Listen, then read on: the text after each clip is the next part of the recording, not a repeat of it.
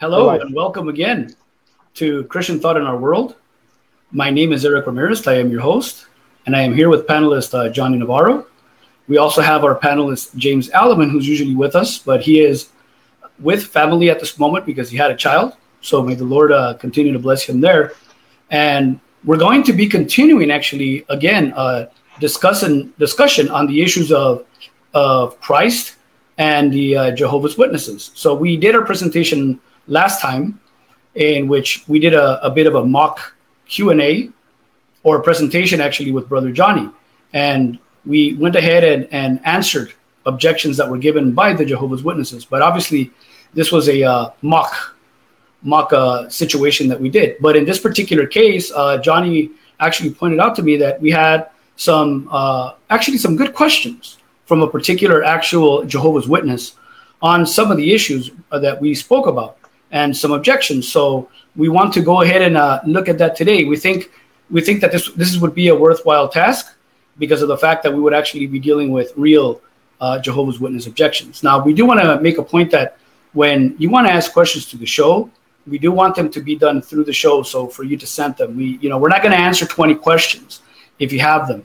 Uh, in this particular case, you know, we, we feel that this is a, a an important situation uh, in which it could be done. But for the most part, we don't we don't we can't be doing shows responding to everything that everybody has to say because there's so many objections and so much time to get into it. Perhaps in future uh, in future programs we can revisit uh, this situation, perhaps in a in a different topic regarding uh, Jehovah's Witnesses and Christianity. But today we want to go ahead and uh, do a presentation on this particular comment. And also, we're going to be also looking at a second set of comments, which uh, we'll explain later why that's a little bit of a different situation. But, Brother Johnny, I'd like to go ahead and uh, have you go ahead and uh, give us our questions for today so that we may begin our discussion regarding the uh, commentary. All right. So, uh, let me just uh, slide myself here. Okay. So, uh, we got a question from a Jehovah's Witness named by the name of Moses Livingstone. And he says, Brother Eric, Jesus is a God in the sense that he is Elohim. Elohim in the Hebrew is translated God in English, but it means mighty ones, false gods, the true God, Jehovah, angels, and even human rulers, Psalm 82, 1 through 6, are called Elohim or gods in the Bible. This does not mean they should be venerated the way Jehovah is. Rather, they are recognized as being godlike, divine, or above us in authority and power. Well, the first the first thing we got to look at is as we gave the presentation last time, when we're talking about the the usage of God, words actually have meaning according to the context. Let's take for for example the word anointed. Okay, is Jesus the only anointed? Is he the only one that is referred to as anointed? No. And as a matter of fact, if you were to talk to a Jew, a Jew who knows his you know Old Testament, that's the first thing he will tell you. There's nothing you can't be ransacking the Old Testament and just looking for Messiah and say, oh, yeah, here's Jesus, because the context bears it different. Now, we do have a principle that we get from the book of Hebrews, in which we know that all that has been written is written of who? Of, of Him, of Christ. It predicted, it was alluding to Christ. And so, in many ways, even the the, the concept of anointing points to Christ. But in its uh, particular context, it has its own meaning. For instance, the high priest we refer to it as a high priest, but in the Hebrew, it's actually the priest, the anointed. That's the way it, it is referred. So the question that we have to ask ourselves is well, then how do we know that this is speaking about the anointed of God? Well, the reason why is because when we talk about this eschatological figure that was to come, when we refer to Jesus Christ, is because this anointing is not an anointing that's done by man. Who anointed the priests? Men did right? Who anointed the kings? Who anointed the prophets? Men did. But these things were symbolic of the anointing that came upon Jesus. Because was the anointing of Jesus done by men? No. This was a spiritual anointing that was done by the Father. The same could be said of, of other things, right? When we talk about sons of God, are we saying that we who are the righteous, when we refer to the righteous as the sons of God, that we are sons of God in the way Jesus is? No, we are not, right? There's a unique way, and he is actually uh, monogenes, right? The only begotten. So what we have to understand is in this particular verse, when it's using the word God, if you notice, even he himself talks about how there's a different ways in which this word is used. And in verse one, we see that when it's speaking of theos or theon in the way it uh, it actually uh, uses it in John 1 1, what is the context? What is it speaking about? Is it speaking about men? Is this speaking about angels? No, this is actually speaking about God. This is speaking about Jesus in the context of God. And so, what this is telling us is, first of all, the relationship that the Son, Jesus, has, right? The Word, with God, and, and of the fact that He is of that nature. He is of God. And so that's why we take issue with particularly the, the use with the with the uh, the uh, indefinite article of a God, because this is not saying that Jesus is just a God. This is actually making a reference to the God. And I think that if we uh, were to take a look at John 1 and the continuing verses, I think it makes it even stronger connection to this particular issue, to to uh, Jesus' connection to uh, to God.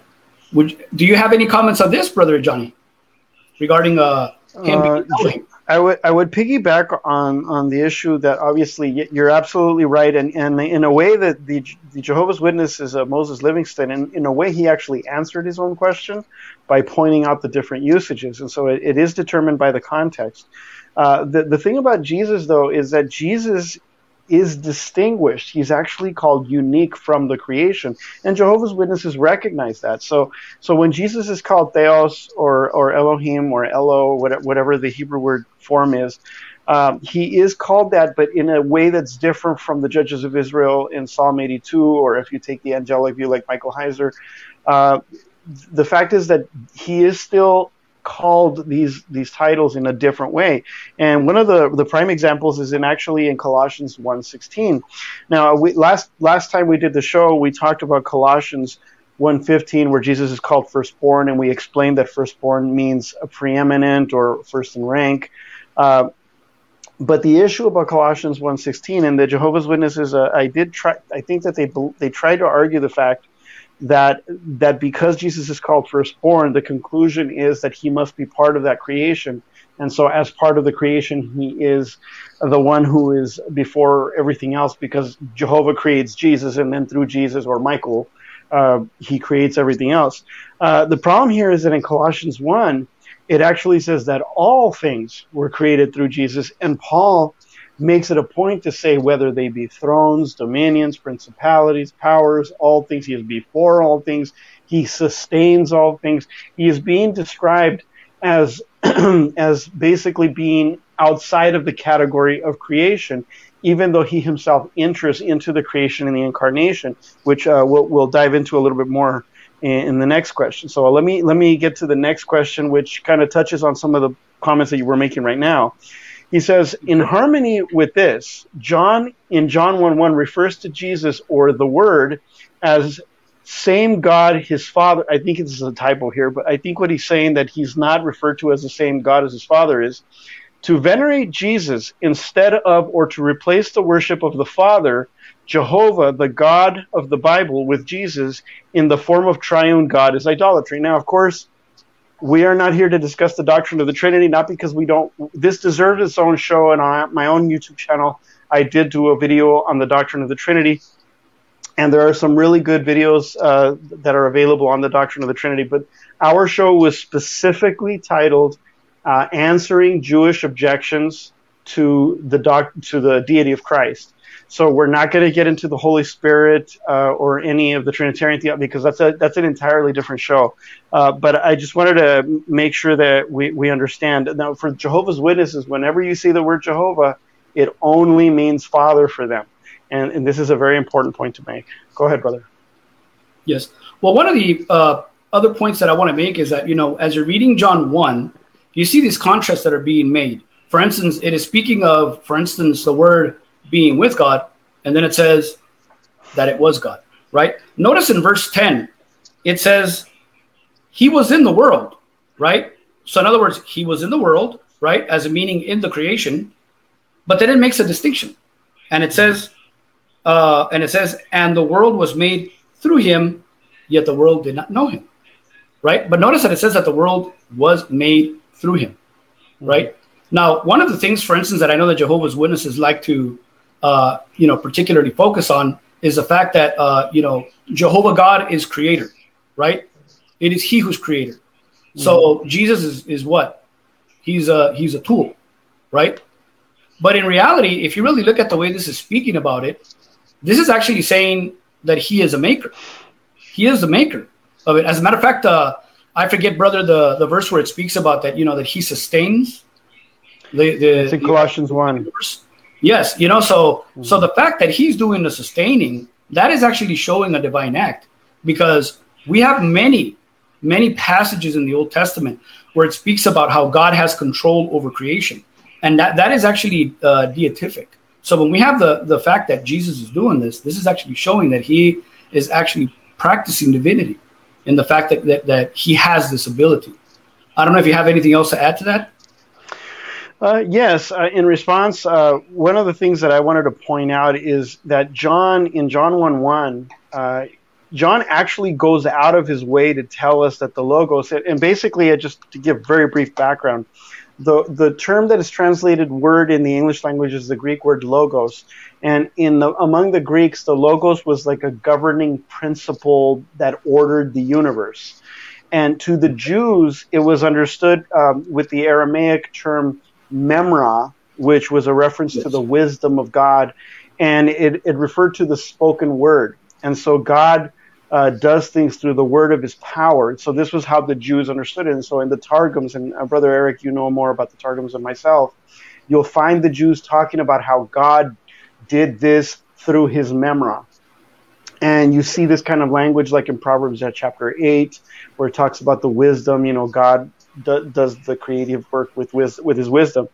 And so in in John chapter 1, John, John is speaking within the background of his Jewish heritage and the, the concept of the memra as that governing principle uh, and the spoken word of God, the wisdom of God through which God creates everything. And I don't believe that God created wisdom in, in which means that God wasn't wise and then God created wisdom, and then God became wise, and so therefore God changed and He improved Himself. I don't believe that. I hope Jehovah's. Witnesses don't believe that. I assume they don't, but I don't know. I can't speak for them. So, so just as a beginning, and so one of the things that he says is that he says uh, uh, he goes out of his way to tell us that the logos was in intimate face-to-face fellowship with God the Father. The Greek phrase is pros ton theon, in the beginning. And so, in the beginning, the word is already there. Now, in the in the Greek language, because uh, I've read several articles and listened to several lectures, even though I, I myself am not a, a biblical scholar, I, I, can tell you what other scholars have said. What I can tell you is that when it refers to in the beginning, we know it refers back to Genesis 1 1. In the beginning, God created the heavens and the earth. And, when, and then he goes out of his way to tell us the word was. Well, in the Greek, the, the word for was, which is a verb, indicates that the that the word was there before the beginning. And so this puts him outside of the area of creation. And then then he says uh, God was the word literally in Greek. It's translated as the word was God. It could be translated the word was deity, or it could also be translated what God was, the word was. Not that the that the logos was what the was the Father, but that mm-hmm. whatever the Father is, the Logos is, who uh, who we find out in verse 14 is actually Jesus. And so this is how he's like being identified. But then John tries to underline this. In verse 2, he repeats and underscores that the Logos was already there in the beginning. In verse 2, he actually says he, the Word was there in the beginning. And then in verse 3, he said, John makes it a point to tell us that all things were created through the Logos and that nothing was made that, uh, that was made without him. John really stresses that the logos existed in the beginning prior to all things being created. So this indicates that for John, he's and in verse four he even says, "In the logos, in the word was life." So the the life comes from the word, creation comes from the word. So the word, the logos, is definitely not a part of the creation when you look at John chapter one, except in the incarnation, which we find in verse fourteen. Thank you. Correct. So, uh, another uh, point I wanted to make was that, you know, so obviously I think that there's a, a difficulty. The biggest difficulty that I see with uh, Jehovah's Witnesses is that they they they don't accept, but I think it's because they're not understanding the incarnation and the humiliation of Christ.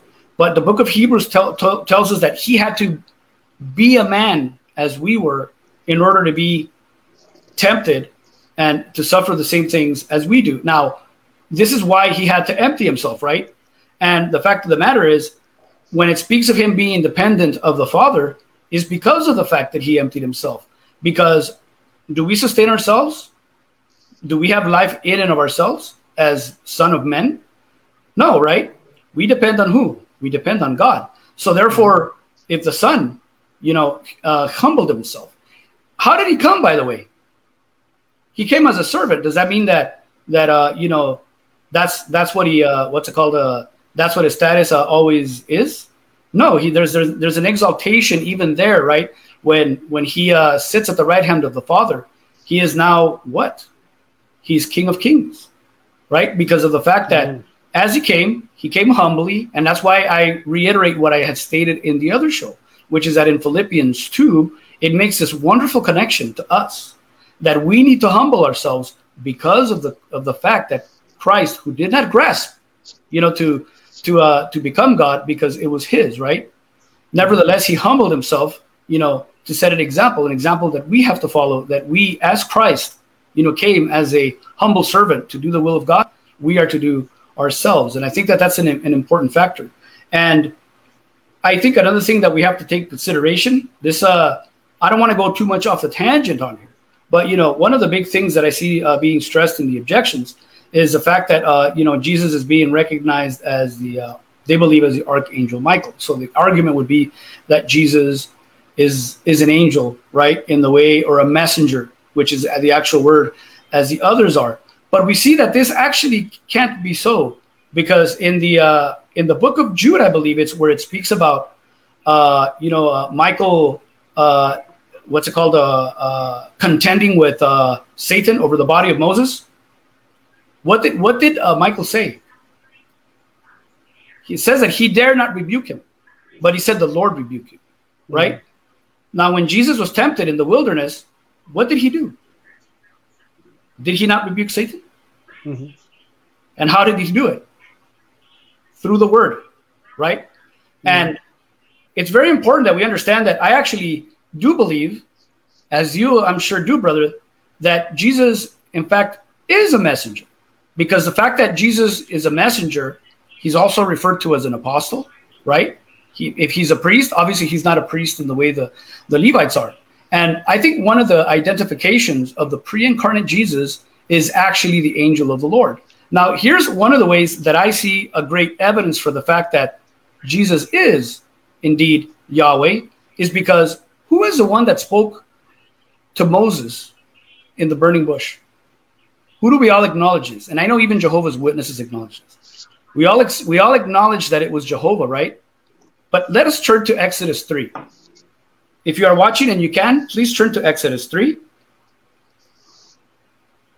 Exodus chapter 3.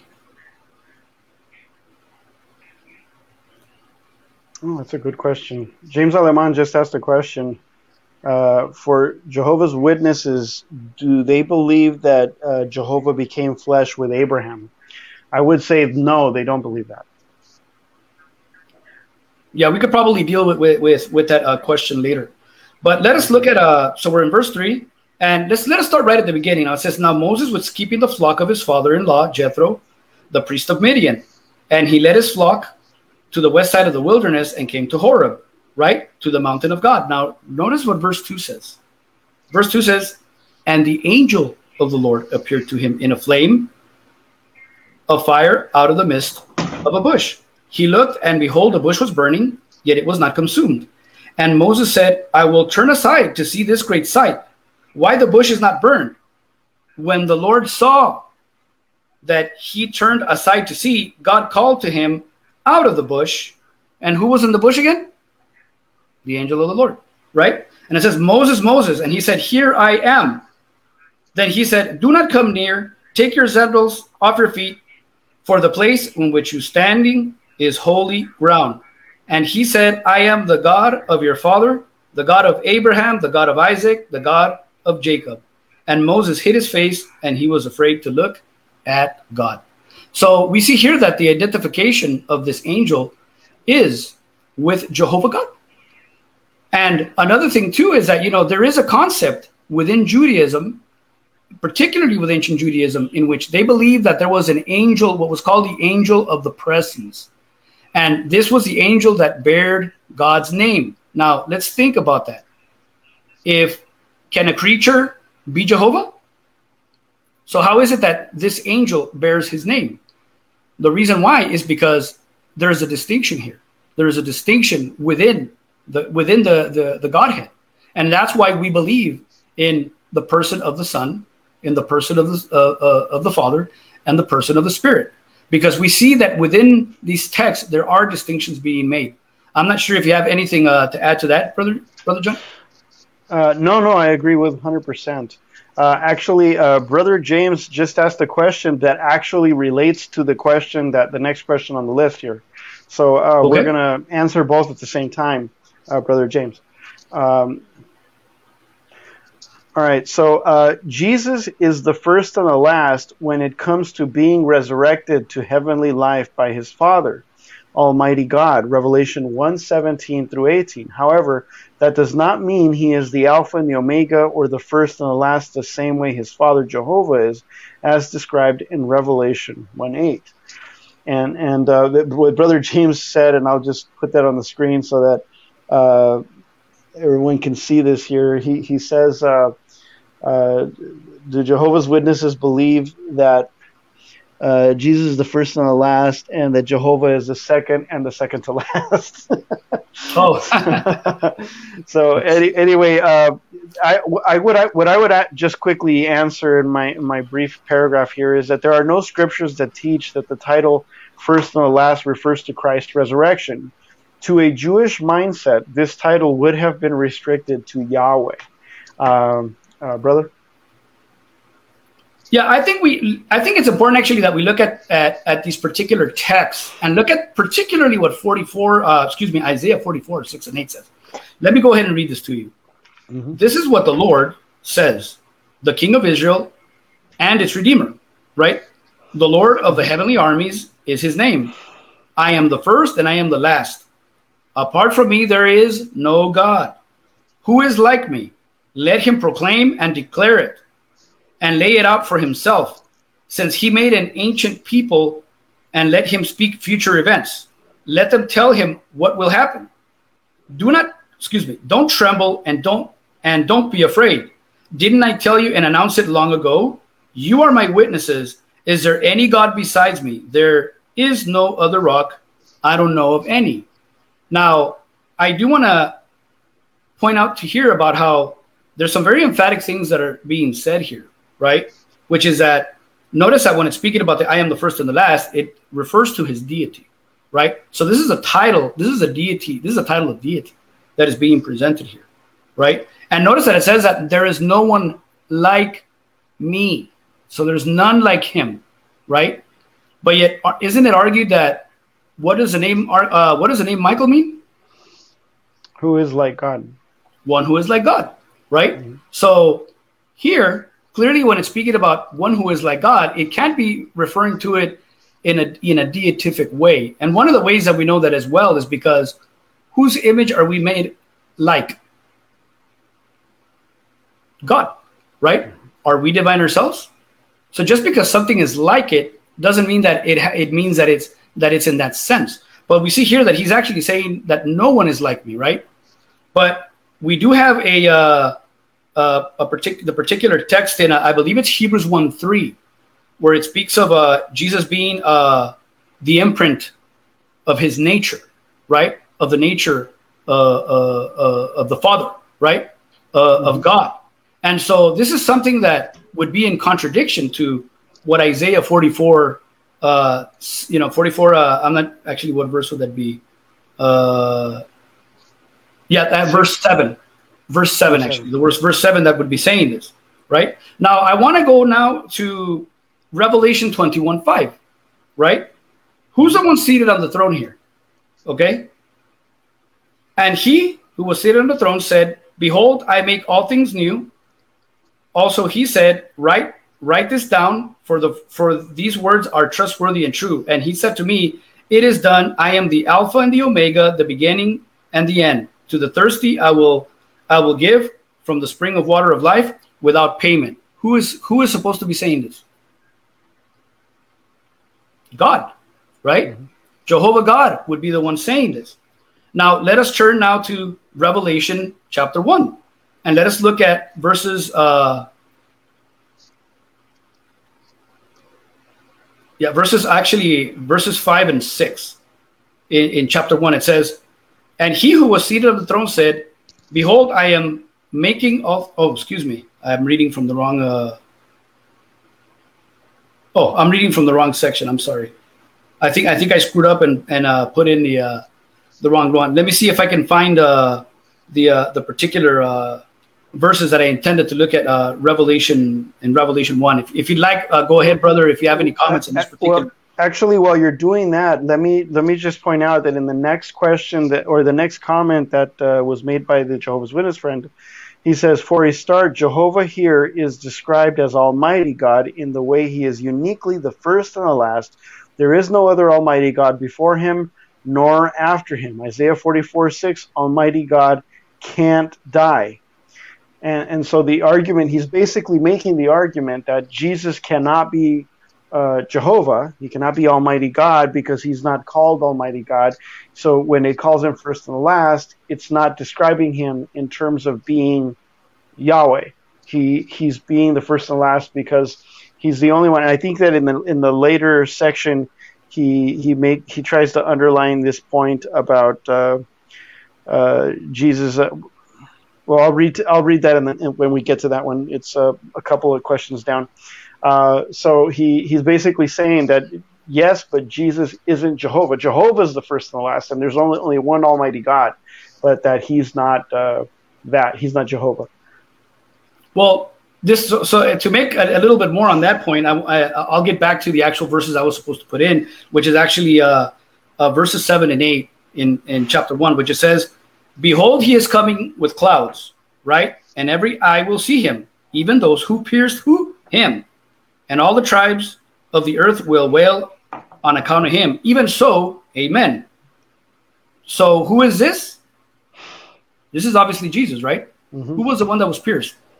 Right? Jesus. Now, if we look at verse 8, yeah, when we look at verse 8, it says, I am the Alpha and the Omega, says the Lord God, who is and who was and who is to come, the Almighty. Right? So we see that here it's it's linking it very clearly. It's linking very clearly that the Alpha and the Omega is Jesus, just as it, as it had been said in uh, in Revelation uh, 21.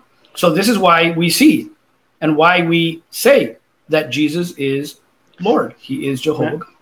May I comment Go on ahead, that? Brother?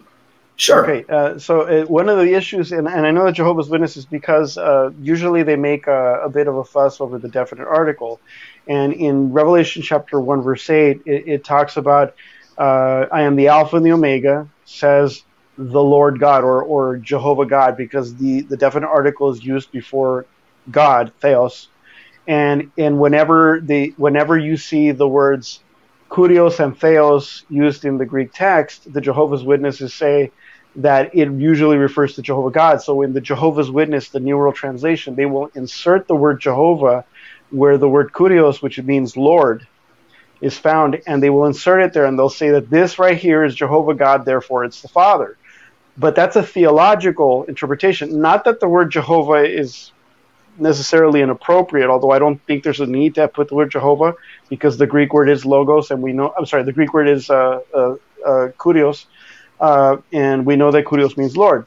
Uh, but but the issue here is that it, within the New Testament context, if you're reading the Gospels and if you're reading the Pauline epistles and you're talking about the day of judgment, you're talking about the resurrection of the dead, or if you're talking about perhaps the judgment on Israel in 70 AD, depending on your views of eschatology or end times.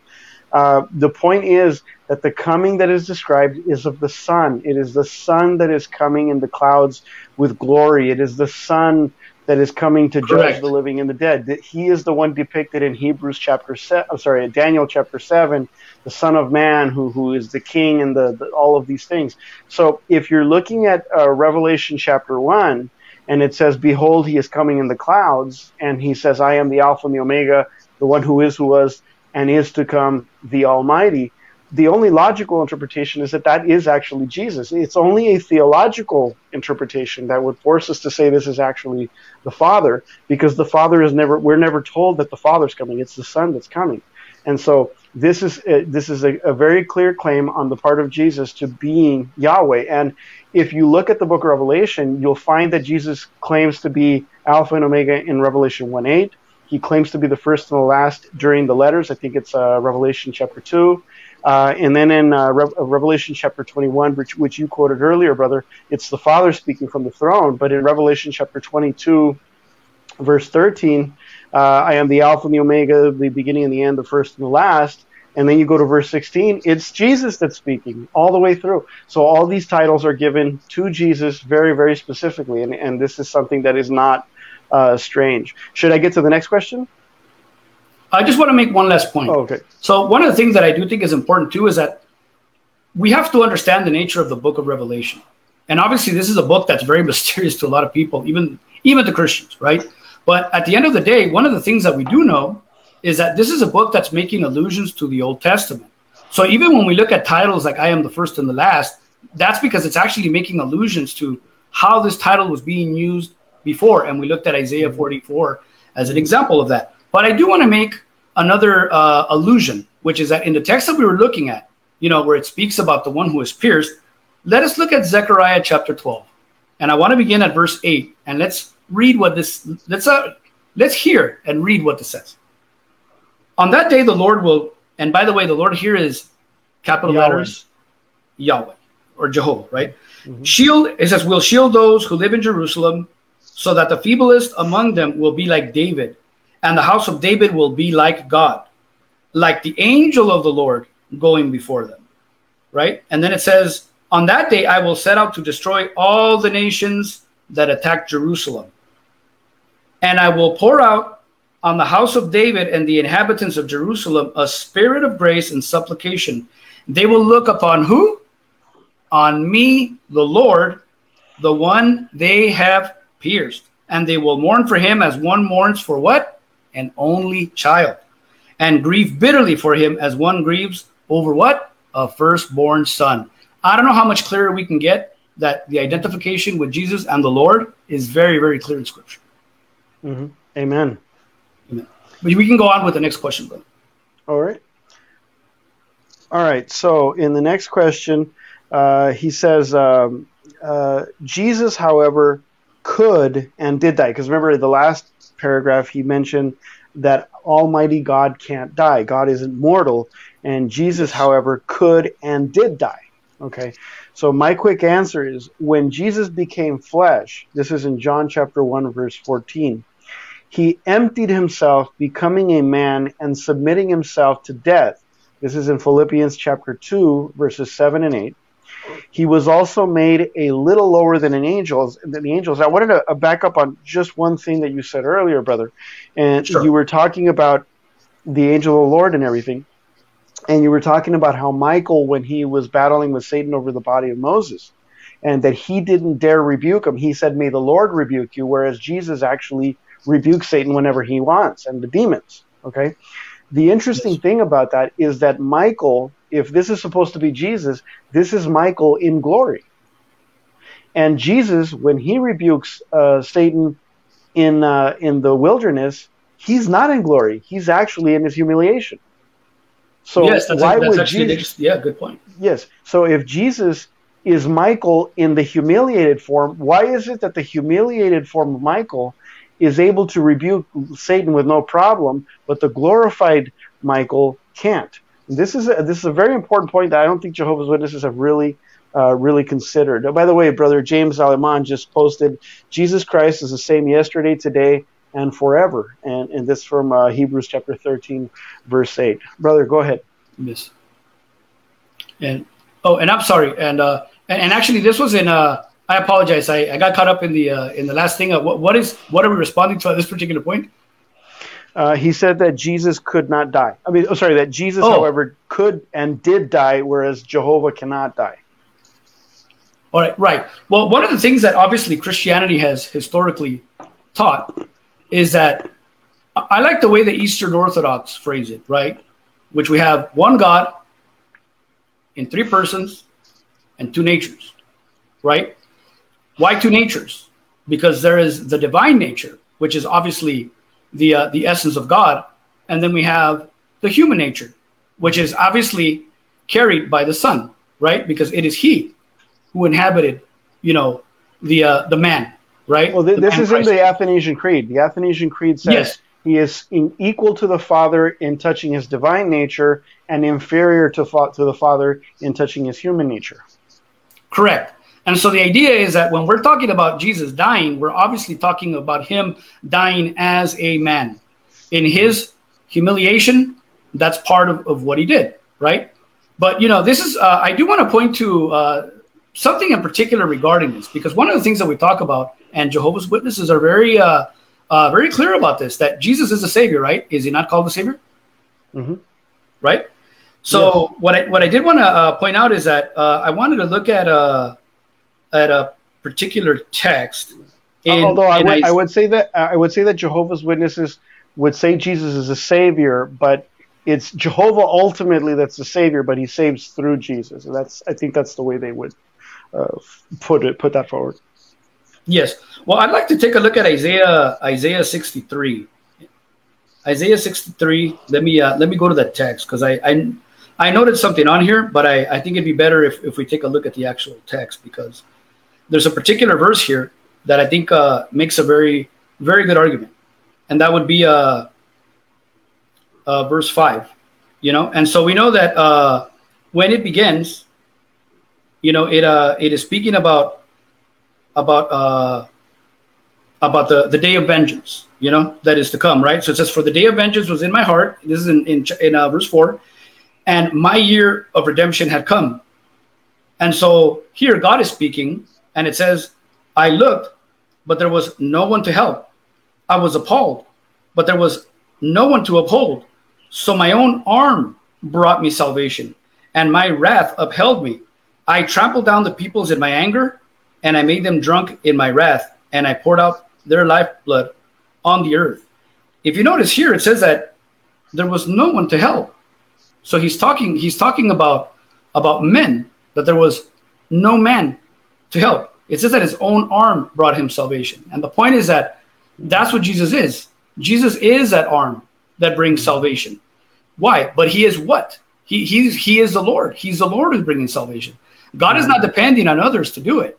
So when we look at Jesus, we're not looking at, because this, this would actually be a contradiction of the text.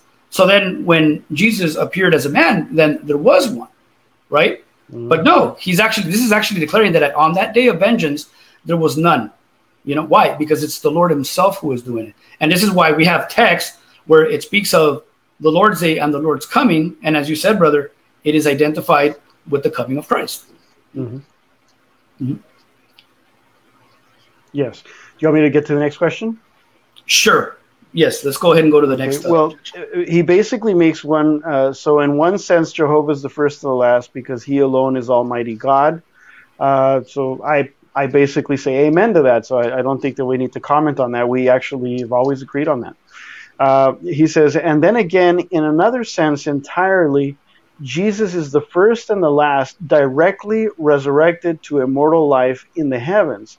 Since his own resurrection, the resurrection of those who follow Jesus to heaven, comes through or by means of Jesus, uh, John 5 21 through 22. So the Jehovah's Witness is arguing is that everyone else is resurrected through Jesus, whereas Jesus is actually resurrected by the Father. And so, so since he's he's personally resurrected by the Father, uh, therefore his resurrection is the first and the last resurrection. And as as I've already said earlier, the the phrase first and the last to a Jewish mind would have been connected to Yahweh in Isaiah 44 6. Uh, but but the other issue is that if you look at if if you look at the Bible in Galatians 1 1, it tells us that the Father resurrected the Son. However, if you look at John, Jesus uh, in his own words, in John yes. chapter 2, verses 19 through 21, he says, Destroy this temple, and in three days I will raise it up. And the and they go on to think he's talking about the physical temple. And but John explains to us that he was speaking about his body. Then in uh, in John chapter 10, verses eight, verse 18, I'm sorry, Jesus says, No one takes my life. I, I lay it down and I take it back. So Jesus also is involved in his own resurrection. And he's saying, I raise myself up. No one can take my life. So, so th- this argument that the Jehovah's Witness is making, and uh, before we continue on, I, I do want to re-emphasize again. Uh, I know Jehovah's Witnesses uh, that I've known for many years. I've had friends that were Jehovah's Witnesses. I've worked with Jehovah's Witnesses. I have Jehovah's Witnesses in my family, uh, extended family. They are wonderful people. Many of them hardworking people that have families, and they devote themselves to go out there knocking on doors in hot, in the hot sun, wearing suits and ties, and they go door to door. And I have such such respect for the effort, for the zeal that is had with with uh, people that are doing this. The the concern that I have and that we have, er, brother Eric, is that they they are basically following a an organization that is basically um, I, I, don't want to say a negative word, uh, but the word spoon feeding is, is what I'm thinking, is because they the the publications that they have assert certain things and a lot of times uh, the the people, the witnesses, aren't necessarily double checking these facts. Maybe some of them are, but I think a lot of them aren't really double checking these facts. And so uh, I think that there's some um, misinformation that is being presented by the Watchtower, although the Jehovah's Witnesses are themselves very honest people. But but go ahead, brother. Well, no, obviously, you know, we're this this is not an exercise we're doing to attack Jehovah's Witnesses, but what we actually want is to, first of all, give people the right information on what how the Bible is describing God, right, and the person of of Jesus Christ. And this is a Christian show, so what we want is to inform our Christian audience on what we believe and what others believe and do a contrast. For those that are Jehovah's Witnesses, it is our desire that they would be able to see the light that God has given us and that this is something that is historic. This is a, historic light. Now, has the church uh, agreed on all these points at all times? No, but it's there. It's there in the historical theology. And what we are desiring to do is to follow the Word of God, follow what we know to be the Word of God, and that is the Bible. We know that the Scriptures are the Word of God. Why? Because even in His own conduct, Jesus shows us this. You know, in the parable of the rich man and Lazarus, we see that when when uh, the rich man asks, you know, Abraham to send uh, Lazarus right to his family so that he may warn them of, of the of what is to come. What does he tell them? Well, first of all, he reveals that it that it cannot be so, right? Because of of uh, uh in, in particular him being able to go because of the gulf that was in between. But he refers to them that for that they have Moses and the prophets, and that if they do not hear Moses and the prophets, which is a way of speaking of, of the scriptures, they will not listen. This is how God saves. Faith comes how? By hearing. And hearing what? The word of God. So this is what we want. What we want is to not be looking at at a human interpretation if we if we are following any humans is because we believe that they are following the light of scripture. Now i know that for instance the uh, in the case of jehovah's witnesses you know they follow their particular organization. Now everyone is, is part of a part of a group. But the question is are we really following what scripture says? And one of the aspects obviously that i, I think would be uh, good to do later on in another show is get into an issue of looking at hermeneutics and how we look at the bible because i think this is a, uh, a, a very important factor but I did want to ask, I did want to make a little point uh, at the end about the, the whole idea of Jesus being referred to as the first and the last, and it's and in reference to you know the resurrection. As you said, brother, this is uh, an allusion to the Old Testament title. Second, there is a term that is used for him in the resurrection, and that's in First Corinthians 15, where it actually describes the resurrection of the body. And it says that he is the first fruits of those who have fallen asleep. So if this was a reference to the resurrection, I think that that would be a way to refer to it. And that is a way uh, to refer to it. So I think that it would be incorrect to look at the first and the last and designate it that way when we see that these are texts that are actually being uh, dealing with what is connected uh, to the title of what is uh, Jehovah. Uh, I'm sorry, continue, brother. I'm not sure. Do we have any more uh, questions? Well, we, we finished with. Yeah, we. Forty-five minute mark. Mm-hmm. We finished with the first Jehovah's Witness. The second one, Mr. DC. Uh, he's kind of scattergun uh, on a, and he jumps around from topic to topic. I figure we could probably do a speed round and then kind of just quickly go through some of his objections. He kind of overlaps with some of the stuff that was stated by the previous Jehovah's Witness. Uh, but I just want to say uh, we had a, a, skeptic that just wrote in Roses are red, churches spread to steal, Jesus Christ and God aren't real. So, uh, but brother James Heliman. Brother, uh, next he, time don't even don't even don't even honor such a thing. That's we can't even respond to that. We we only want serious questions that we can actually respond to. All right. Uh, he says, uh, did the Jehovah's Witnesses believe uh, would they have stoned Jesus for calling himself "I am"? The before Abraham was "I am" Ego eimi.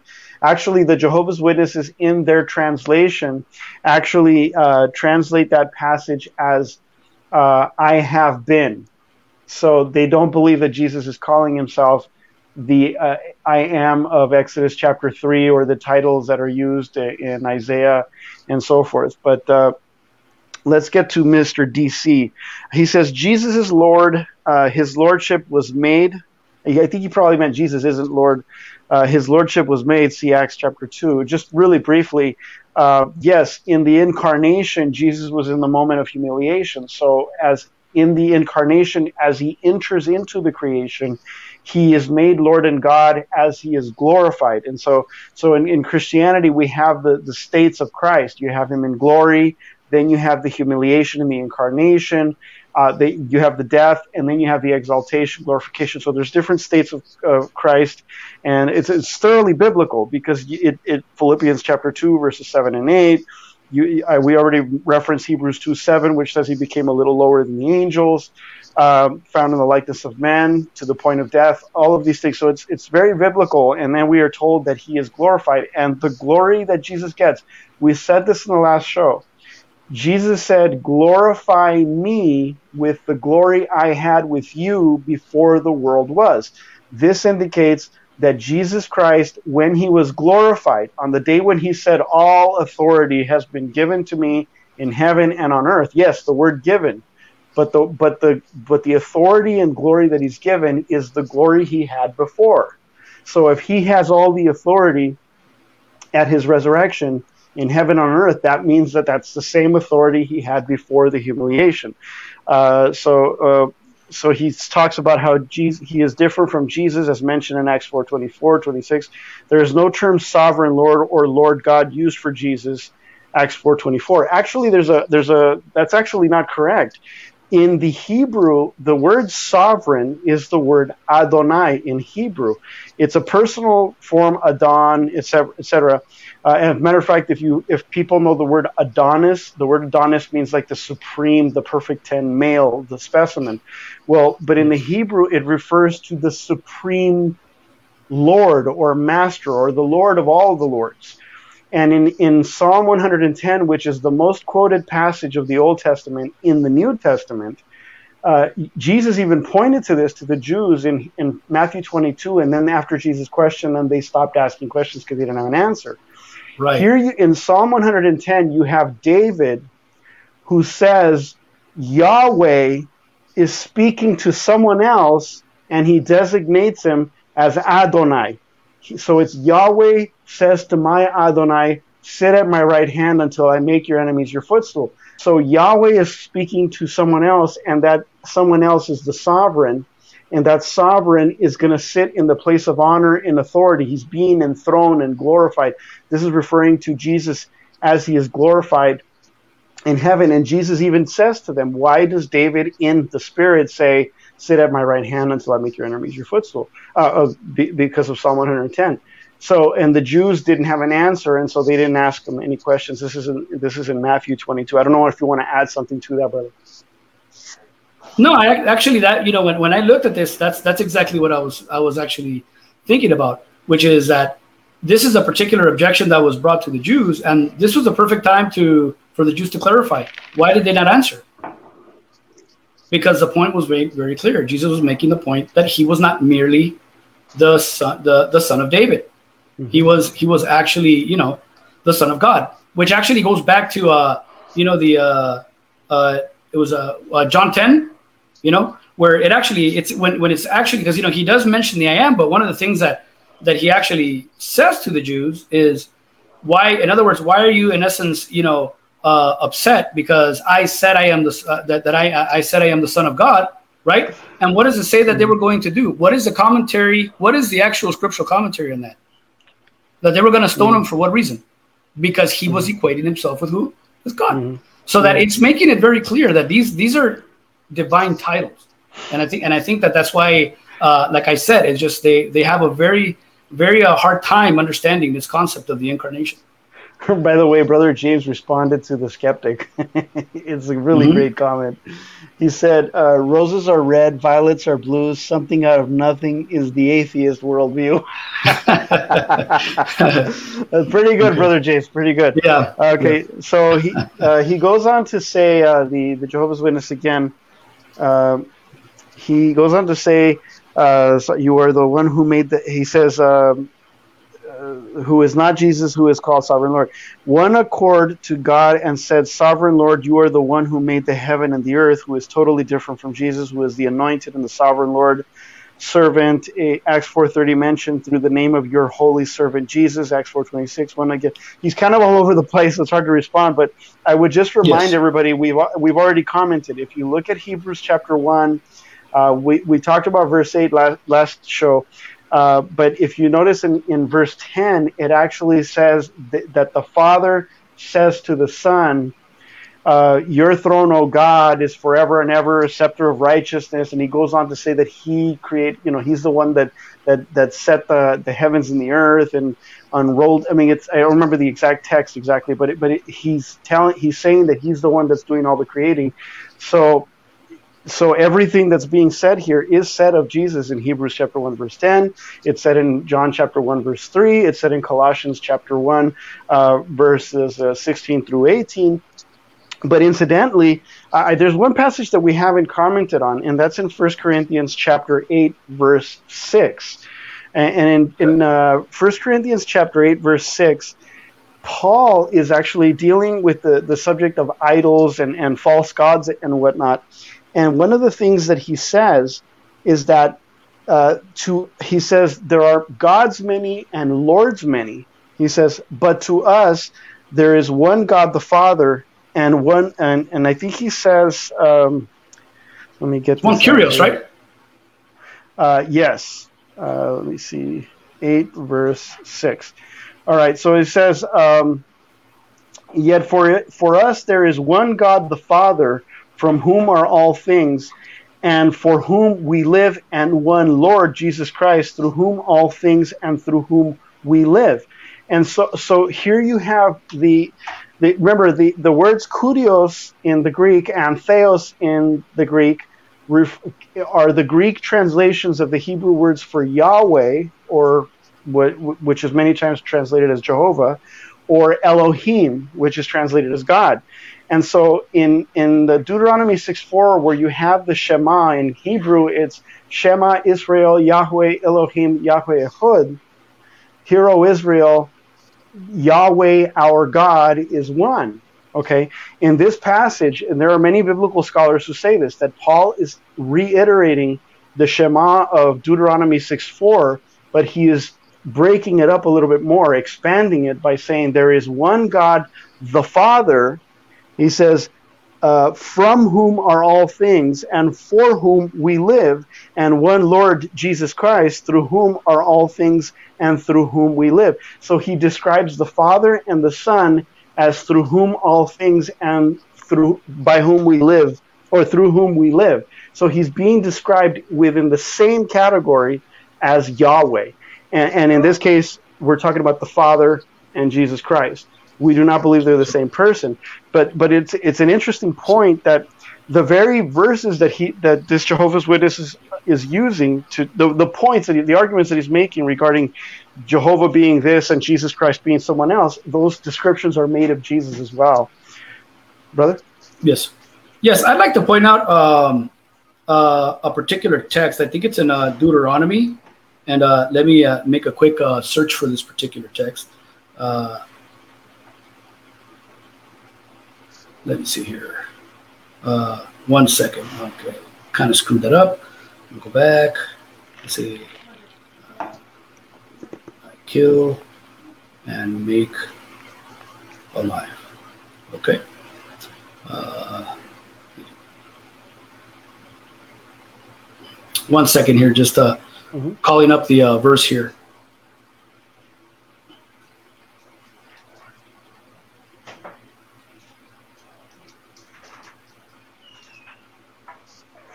It's Deuteronomy 32 39.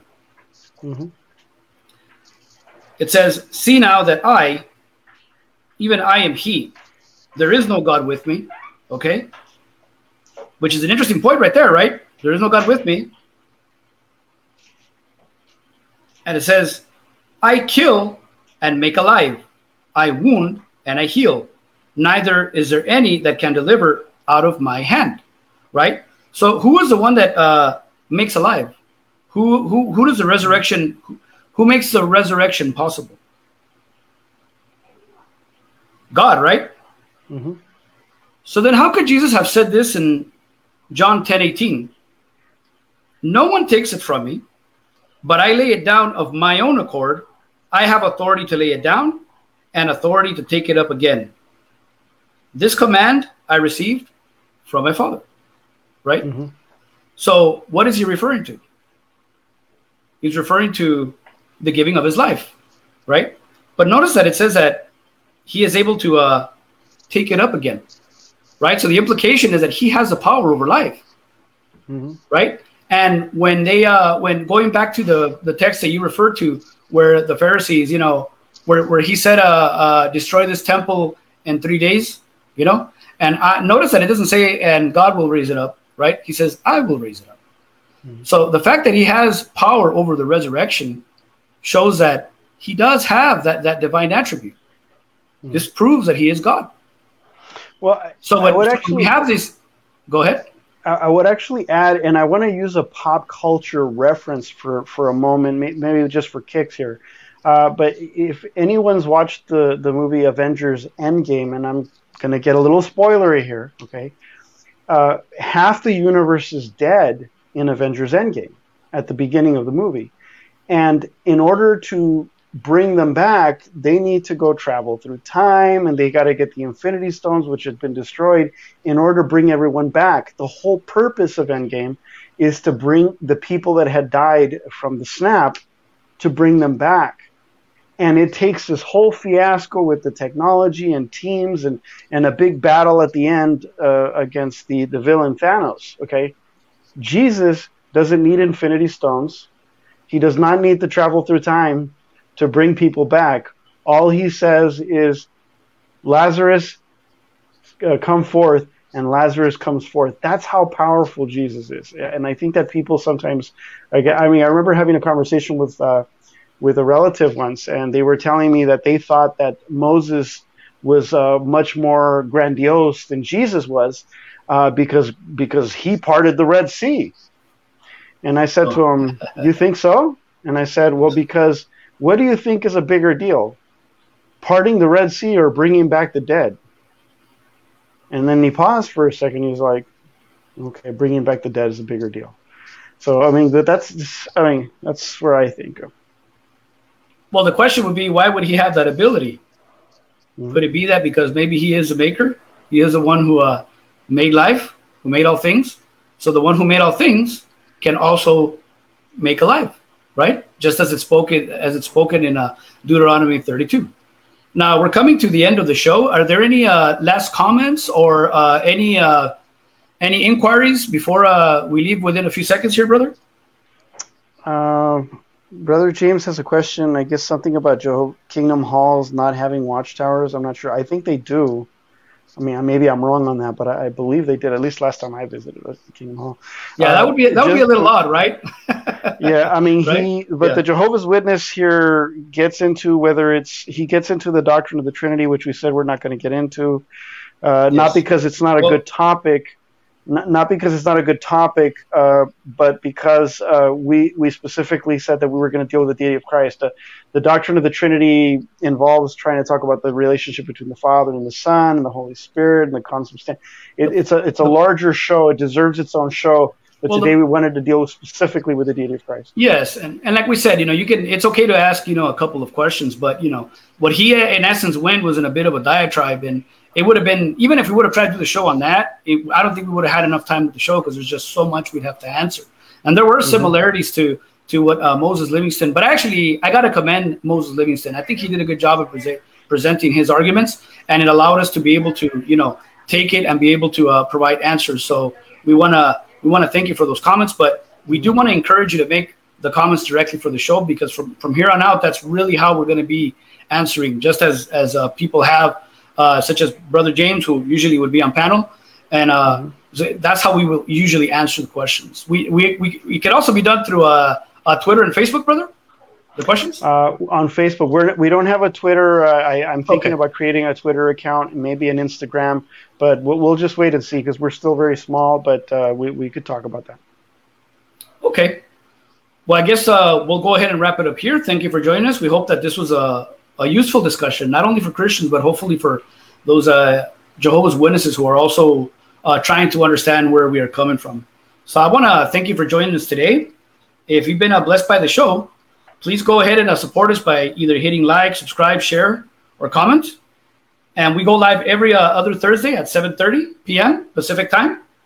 And remember, learning theology isn't just for pastors and scholars; it's for you too. And God bless you. And we'll see you next time. Have a wonderful evening.